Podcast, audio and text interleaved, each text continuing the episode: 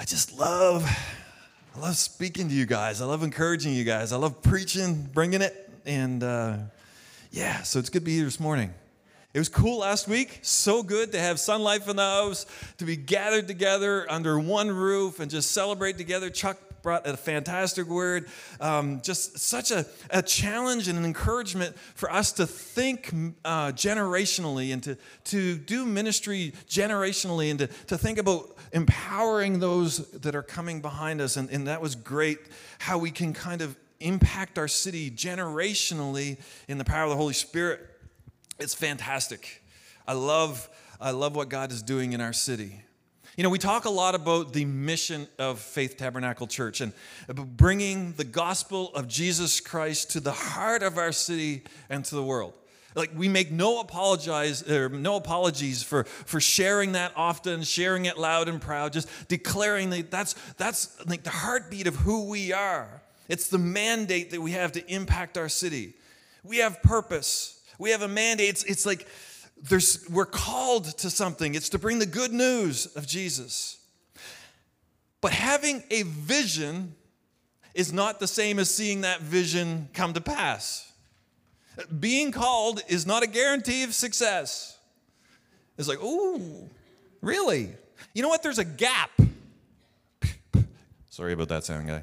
Sorry, Sam. There's a gap between i'll say the calling and, and, the fruition. There's this there's this tension. There's this it takes commitment. It takes blood sweat tears. It costs something. It's there's a gap. It's a process.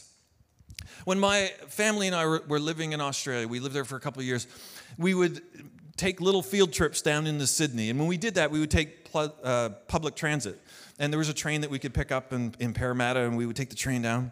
And it was interesting in the train stations when you when you got there, um, when the doors would open, there would be an announcement that would come on and say, "Mind the gap, mind the gap," and you're like, "Oh, okay," because when you got to the platform and the train came up, there was actually a space between the train and the platform. As you know as we all knew it was there by design it was on purpose.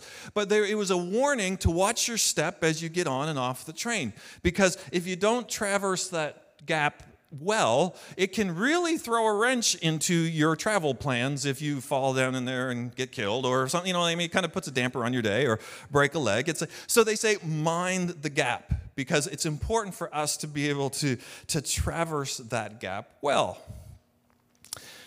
much of our Christian lives are lived in what I want to call a faith gap.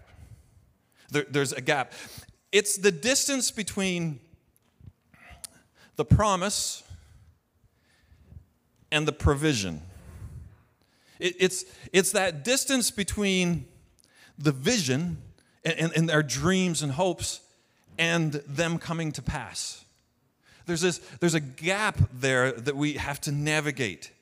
It's, it's that distance between our, what's described in the Bible. When we read the Bible and it talks about so many things that we read in it, it's that the distance between what we read there, the reality of God's word, and the circumstances that we see ourselves and the reality that we're surrounded with. There's this, there's this distance between those two. And depending on the day, that gap can seem rather insurmountable when what the Bible says is here, and what I'm experiencing is somewhere over here in left field. And so that gap, we have to traverse that. We have to keep that in mind. We have to think about how we're going to navigate that. It creates a tension of sorts. It's true on so many levels. It's true in regards to our relationship with God that sometimes there's a gap there about being a Christian. Because we, see, we hear the good news of the gospel. We recognize that we need him. We recognize that there's, there's a need for a Savior, and we accept Jesus, and, and people pray for us, and we have that moment, and it's fantastic and it's wonderful. And then Monday hits. Right? And, and, and we look at our lives and we realize, okay, yes, I'm saved, but now what? You know what I mean? There's this, there's this idea of this progression of we recognize that there's a, there's a need, but how do I navigate this journey? What have I gotten myself into? Probably what a more realistic way to describe that is what has Jesus given me the opportunity to be a part of? But even at the same time, we, we get we start on that journey and it's like we immediately see the gap. It's the tension between who we are and who we sense God has called us to be, and who we know God has called us to be as followers of Christ. And that is, you know, I talk about that here, but that was a tension that's found within the New Testament scriptures as well. It, it, was, it was something that was displayed in God's word. Paul was a predominant evangelist in the early church in the New Testament times. He wrote many letters to different churches that are, are now part of our New Testament, our Bible. And in a letter to the church in Rome, Paul says this. And, and so he's teaching, he's, he's speaking to the, the church in Rome, and he's, he's talking about this tension, this gap. And if, if you want to turn in, in your Bibles, it's Romans chapter 7, starting at verse 18. I'll be reading from the NIV. Romans chapter 7, starting at verse 18. And, it, and Paul is, is is describing some things and he's going through some things and he says these words. Romans 7:18 says, "I know that nothing good lives in me." So this is Paul. He's a guy that wrote much of the New Testament. He's like, "I know that nothing good lives in me." He says, "That is in my sinful nature. For I have the desire to do what is good, but I can't carry it out." For what I do is not the good I want to do. No, the evil I do, eh, I do. I don't want to do it, and this I keep doing. For what I do is not the good I want to do. No, the evil I do not want to do. That is what I keep doing. Paul's talking about this tension, this gap is like, he says, I know this is what I should be doing, and I, and I kind of get a sense of that, but then it's like, when I look at the reality of my experience, there's a gap in here. I can relate to that. Yes, your pastor might even be human. Probably more like than you'd like to admit, or that I'd like to admit. There's this gap. It's like I know like this is what I feel I should do, and I know I should do, and God's word says, but I find myself over here. I mean, I can relate to that. I can see it in my own experience. Eh, for Paul and for me, that's not an excuse.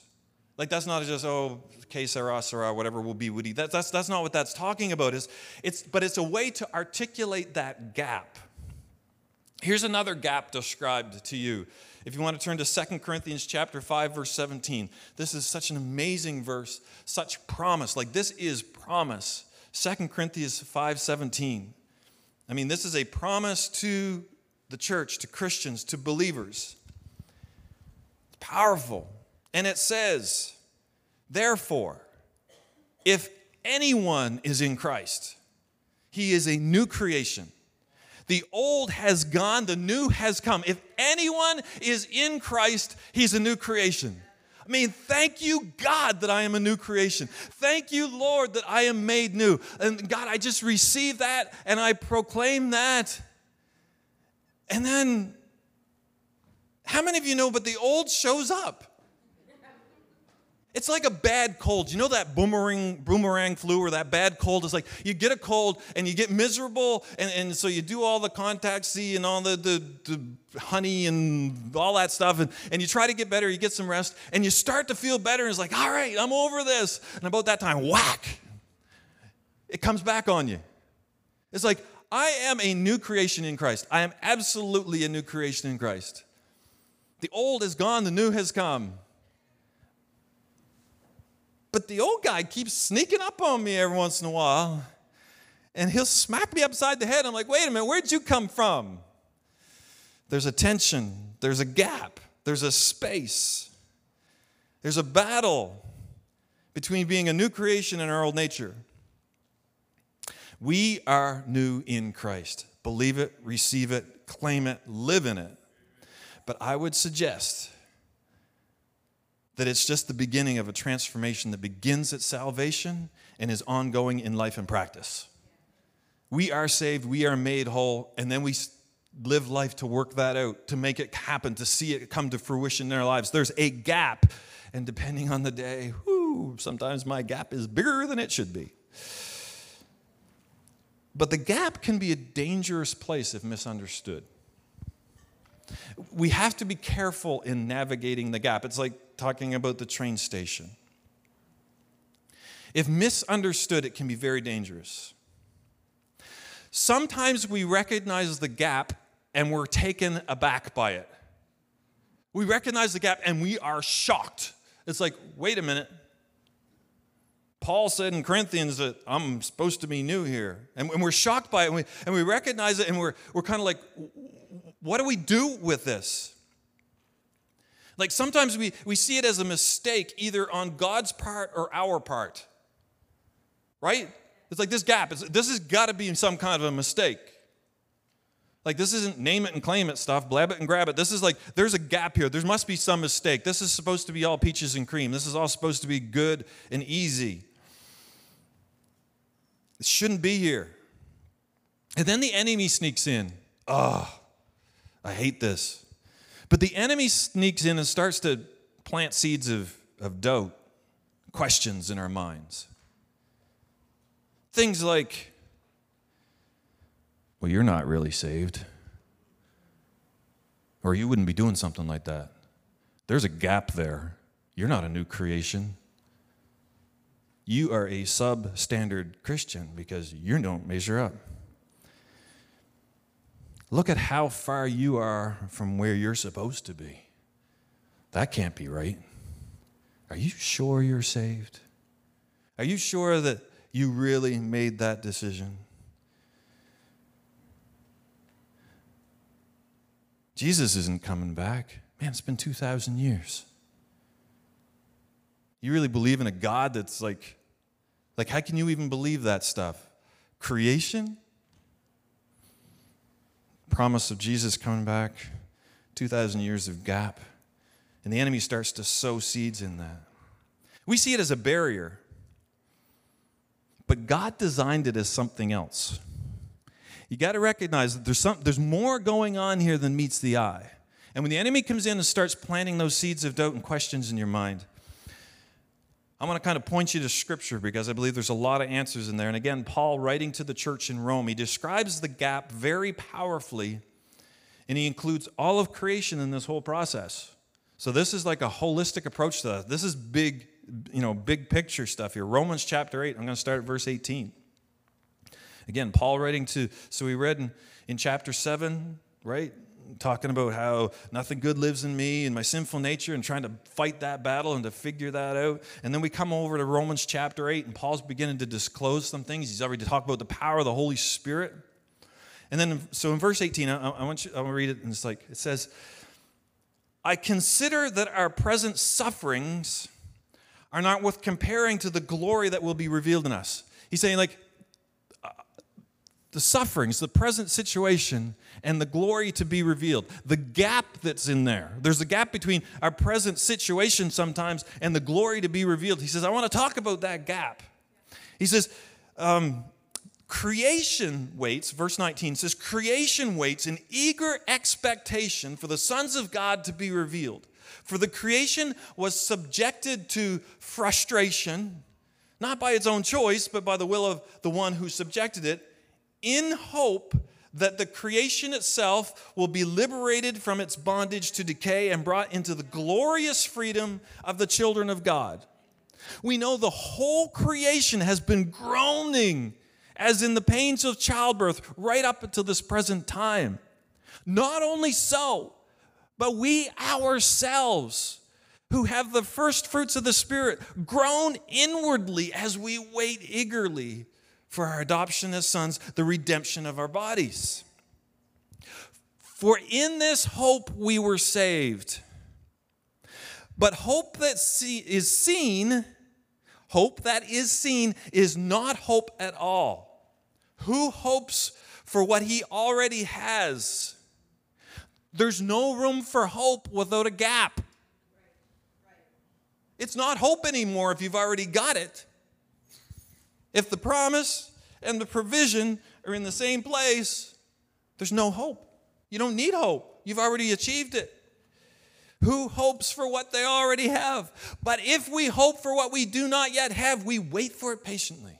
In the same way, the Spirit helps us in our weakness. Thank you, Jesus. We do not know what we ought to pray for, but the Spirit Himself intercedes for us with groans and words that words cannot ex- express. He who searches our hearts knows the mind of the Spirit because the Spirit intercedes for the saints in accordance with God's will. The gap, the hope, the promise. It's, it's realization. Paul describes what the faith gap feels like. It's frustrating. It, we groan in that, but it's mixed with hope and expectation. But it's, it's not comfortable. It's the now, but not yet. Right? We're, we're, you know what I mean? It's like we're there, it's real, God's in it, but it's not fully realized yet. It's the now, but not yet. It's, it's, it's that process. He doesn't excuse it, he doesn't describe it as evil. In fact, in verse 20, he says that it is the will of the one who subjected it. It's by design. That gap is there by design. Why? God, why? Why the gap? Why the groaning? Why the frustration? Why the risk? Why not make it easy? Here's what I believe the answer is to that question. And it's going to be the focus of this series over the next few weeks. Yes, that was just my introduction. Yes. Are you ready for it? Simple but true. The truth of the matter is, we grow in the gap. The truth is, growth happens in that gap. Our faith grows in the God gap in ways that it cannot grow any other way. Our capacity grows in that gap that without being tested will not be developed in any other way. Our relationships deepen in the gap, in ways in the gap that our relationships will grow, that will not develop or grow in any other way the space to become all that we were created to be is actually found in the gap. You may have heard the old saying, healthy things grow. And there's this thing. Can we throw it up on the screen? I got this diagram. I was so proud. I went on, yeah. See, I, I did that. All you got to do is find the right template and you, you can be a genius. But here's the thought behind it Healthy things grow. Okay? That's, that's easy. Growing things change. Change brings challenges. The gap. Challenges causes, cause us to trust God. Trusting God leads to obedience. Obedience is healthy. Healthy things grow. Growing things change. Change brings challenges. Challenges cause us to trust God. Trusting God leads to obedience. Obedience makes us healthy. Healthy things grow. When we were born, we were born to grow physically. We all began as two cells at conception, and we immediately began to develop and grow in the womb. It's by design. A healthy em- embryo will grow. It's a sign of life. It's just the way we were designed. When we were reborn at salvation, we were reborn to grow spiritually. It's, it's by design. And if we use Jesus as this perfect prototype of the Christian life, as this predecessor to all of us who follow him, we can read in the New Testament that Jesus was born, the Son of God was born as a baby in a manger at Christmas, you know, like we, we celebrated at Christmas time. And we see that he was Emmanuel, God with us. So Jesus was God, God with us. And think about it God could have formed Jesus, his son, could have formed him from the dust of the ground as a fully developed, fully mature adult person, breathed life into him, and had Jesus I mean, he'd already done it, he did it with, with Adam. He could have chosen to do it that way again. But he didn't. He began with two cells, one human, one divine. And from them developed the Son of God into a wee bitty baby who grew up and matured and developed over time. It's incredible. There's not much recorded about Jesus' childhood. Very little. He was, it kind of picks it up in the, in the Gospel of Luke when he was 13. Mary and Joseph, they take Jesus, they, they take a little trip to, uh, to Jerusalem, to the temple, as there was their custom. Like, so, you know, they, they take a family vacation and they go to Jerusalem. This is hilarious. While there, they have a great visit, having a good time. They leave. A few days later, I hear the irony in this. A few days later, they realize they don't have their 13 year old son with them.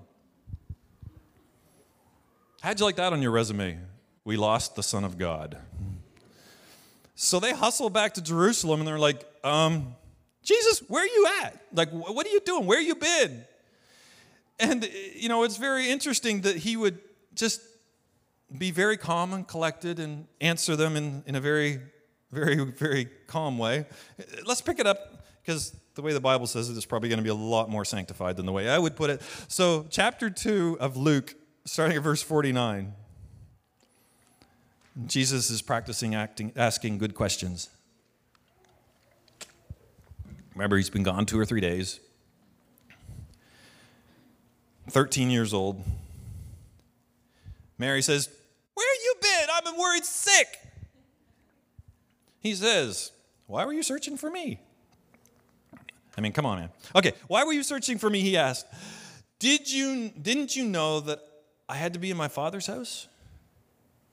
He's like, duh, mom, come on. But they didn't, they didn't understand what he was saying to them. Then he went down to Nazareth with them, Nazareth with them, and was obedient to them. But his mother treasured all these things in her heart. And here, verse 52. And Jesus grew. Jesus grew in wisdom and stature and in favor with God and men. That's profound. Jesus grew. Talking about a gap. Jesus was fully God and fully a teenage boy. Talk about a gap. Okay, so son of God and son of Mary. He was there when the universe was created and spoke into being, and he went back to Nazareth and was obedient to his parents. Talk about a gap to navigate. I mean, Jesus modeled growth. It says Jesus grew in wisdom. He was a learner. He, he gleaned the wisdom and he grew in wisdom. He grew in stature. He got taller. He grew physically. He developed as a man. And he grew in favor with God and man. How does somebody that's already God grow in favor with God? If you can figure that one out, write a book. I'll read it there's but there's you see that the, the, the tension the gap that's there is like at one, one hand he's god on the other hand he's a 13 year old boy. But he navigates that gap very very very well. It's powerful how he does it. And i want and I'm, we're going to get into that in the next few weeks as we continue to to to develop that. I'm going to ask the worship team to come back.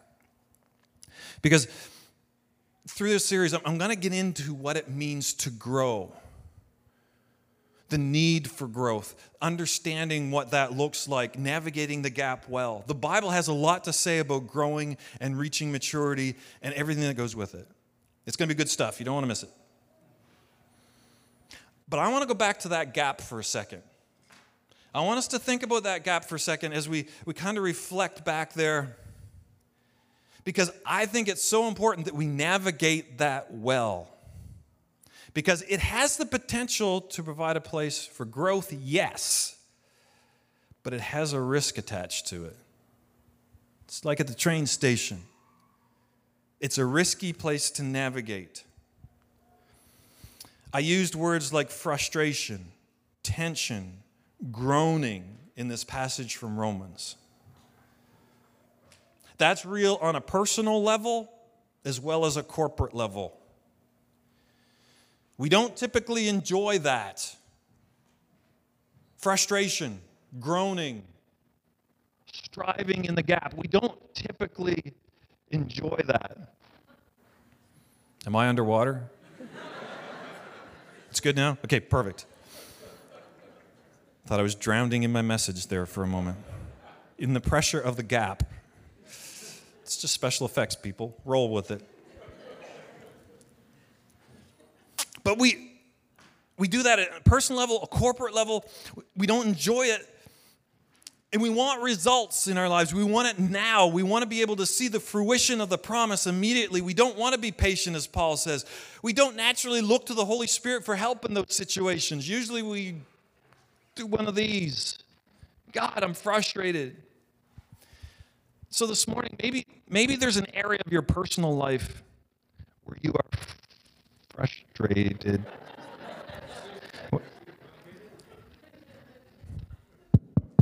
Maybe there's an area of your personal life where you are frustrated because you're not where you want to be. Right? There's this, the gap. You, you've got a vision for your own life. There's, there's dreams, there's aspirations, there's things, even in God, that you believe are, are part of where you should be, and you're not there. Maybe it's in the area of a relationship. Maybe it's in your finances. Maybe it's in your health, mental or physical. Maybe, maybe it's so many other things, but I'm saying mind the gap. Be patient, but not complacent. Be aware, be patient, but not complacent. Be obedient to what you know to do. Don't let your frustration lead you to sin, but may it drive you to God and grow in the gap. Maybe think about this. Maybe it's in the area of ministry, maybe, maybe or church life. It's something, you know, that maybe you've got a call in your life. Maybe you're sensing that God wants you to do something. One of the challenges that I sometimes wrestle with is many times I see so much more. I see what could be. I look at our city and the potential. And even in the midst of that, of my own life, of the church life, of every, and if I'm not careful, the gap between the God vision which if God doesn't show up is impossible, but it's there. If the tension between that and the present reality and what I see in the physical, if I'm not careful, I can allow that frustration to cause me to sin, to be frustrated with myself, to question a lot of things about myself, question my own calling, get frustrated with God. And sometimes I apologize. I might even get a little bit frustrated with you. Forgive me. But we get we live in that tension. It's real. And maybe you're living in that same sort of a tension in some way where where you see something, you see the potential, you see the gap, and it's an opportunity. But you but in that moment, sometimes we should on people. I said should. We should on people. Well, they should be doing more. We should be.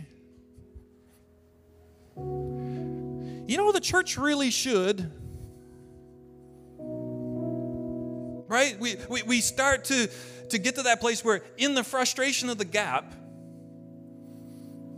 we have a, we, we develop this frustration, this judgmental, this, this feeling of, why doesn't somebody do something about this? Well, hello, somebody. And in those moments, we need to navigate that well because we're not there yet. There's so much potential, so much yet to be done, so many opportunities yet to be realized. Can I encourage you this morning? Don't allow your frustration to cause you to become so frustrated that you should on people. Let's recognize the gap. Let's evaluate it from our own perspective, and let's pray that we can grow through the frustration, through the struggles, through the present sufferings, in the power of the Holy Spirit, believing that God is at work and that He will come bring to pass the promises that He has made, that He will close the gap, that we will navigate it well and we will see God's plans and purposes come to pass, both for us individually and for us as a church. Can we stand together? If you're here this morning and you recognize that in some area of your life there is a gap, we're going to pray. But I just want us to raise a hand as a recognition of, like, man, there is a gap and I'm praying in it. That's me. That's all across this place. It's, right, there's nothing to be ashamed of. This is a proud moment. This is recognizing that God has more for us than we've realized yet. And we're recognizing we got some places to go, some things to change, and God to do some work and He will. God, I thank you that in the midst of the gap, Lord, you are present and powerful and at work, and by your Holy Spirit, God, you are at work in us in the gap. Lord, I thank you that there is room for growth in the gap. God, I thank you that you provide us opportunities to grow. Lord, though sometimes it may frustrate us, oh, sometimes, Lord, we may get discouraged. Sometimes, Lord, we may be listening to the wrong voices. God, I speak speak against the voices of the enemy that would plant seeds of doubt, seeds of condemnation, seeds of just telling us to give up and go home. That, that, Lord, those voices would be silenced and that they would be overwhelmed by the voice of God saying, This is the way, walk in it. We're going to get through this. My plans and purposes for you are good. Because, God, you are good. You are good. And we stand on that promise. And Lord, I thank you for what you are doing in the church and will continue to do in the church and are doing and birthing and growing in us. Lord, increase our capacity. Lord, increase our faith. Lord, increase our influence. Lord, increase our effectiveness to carry the gospel of Jesus Christ to the heart of this city and to the world.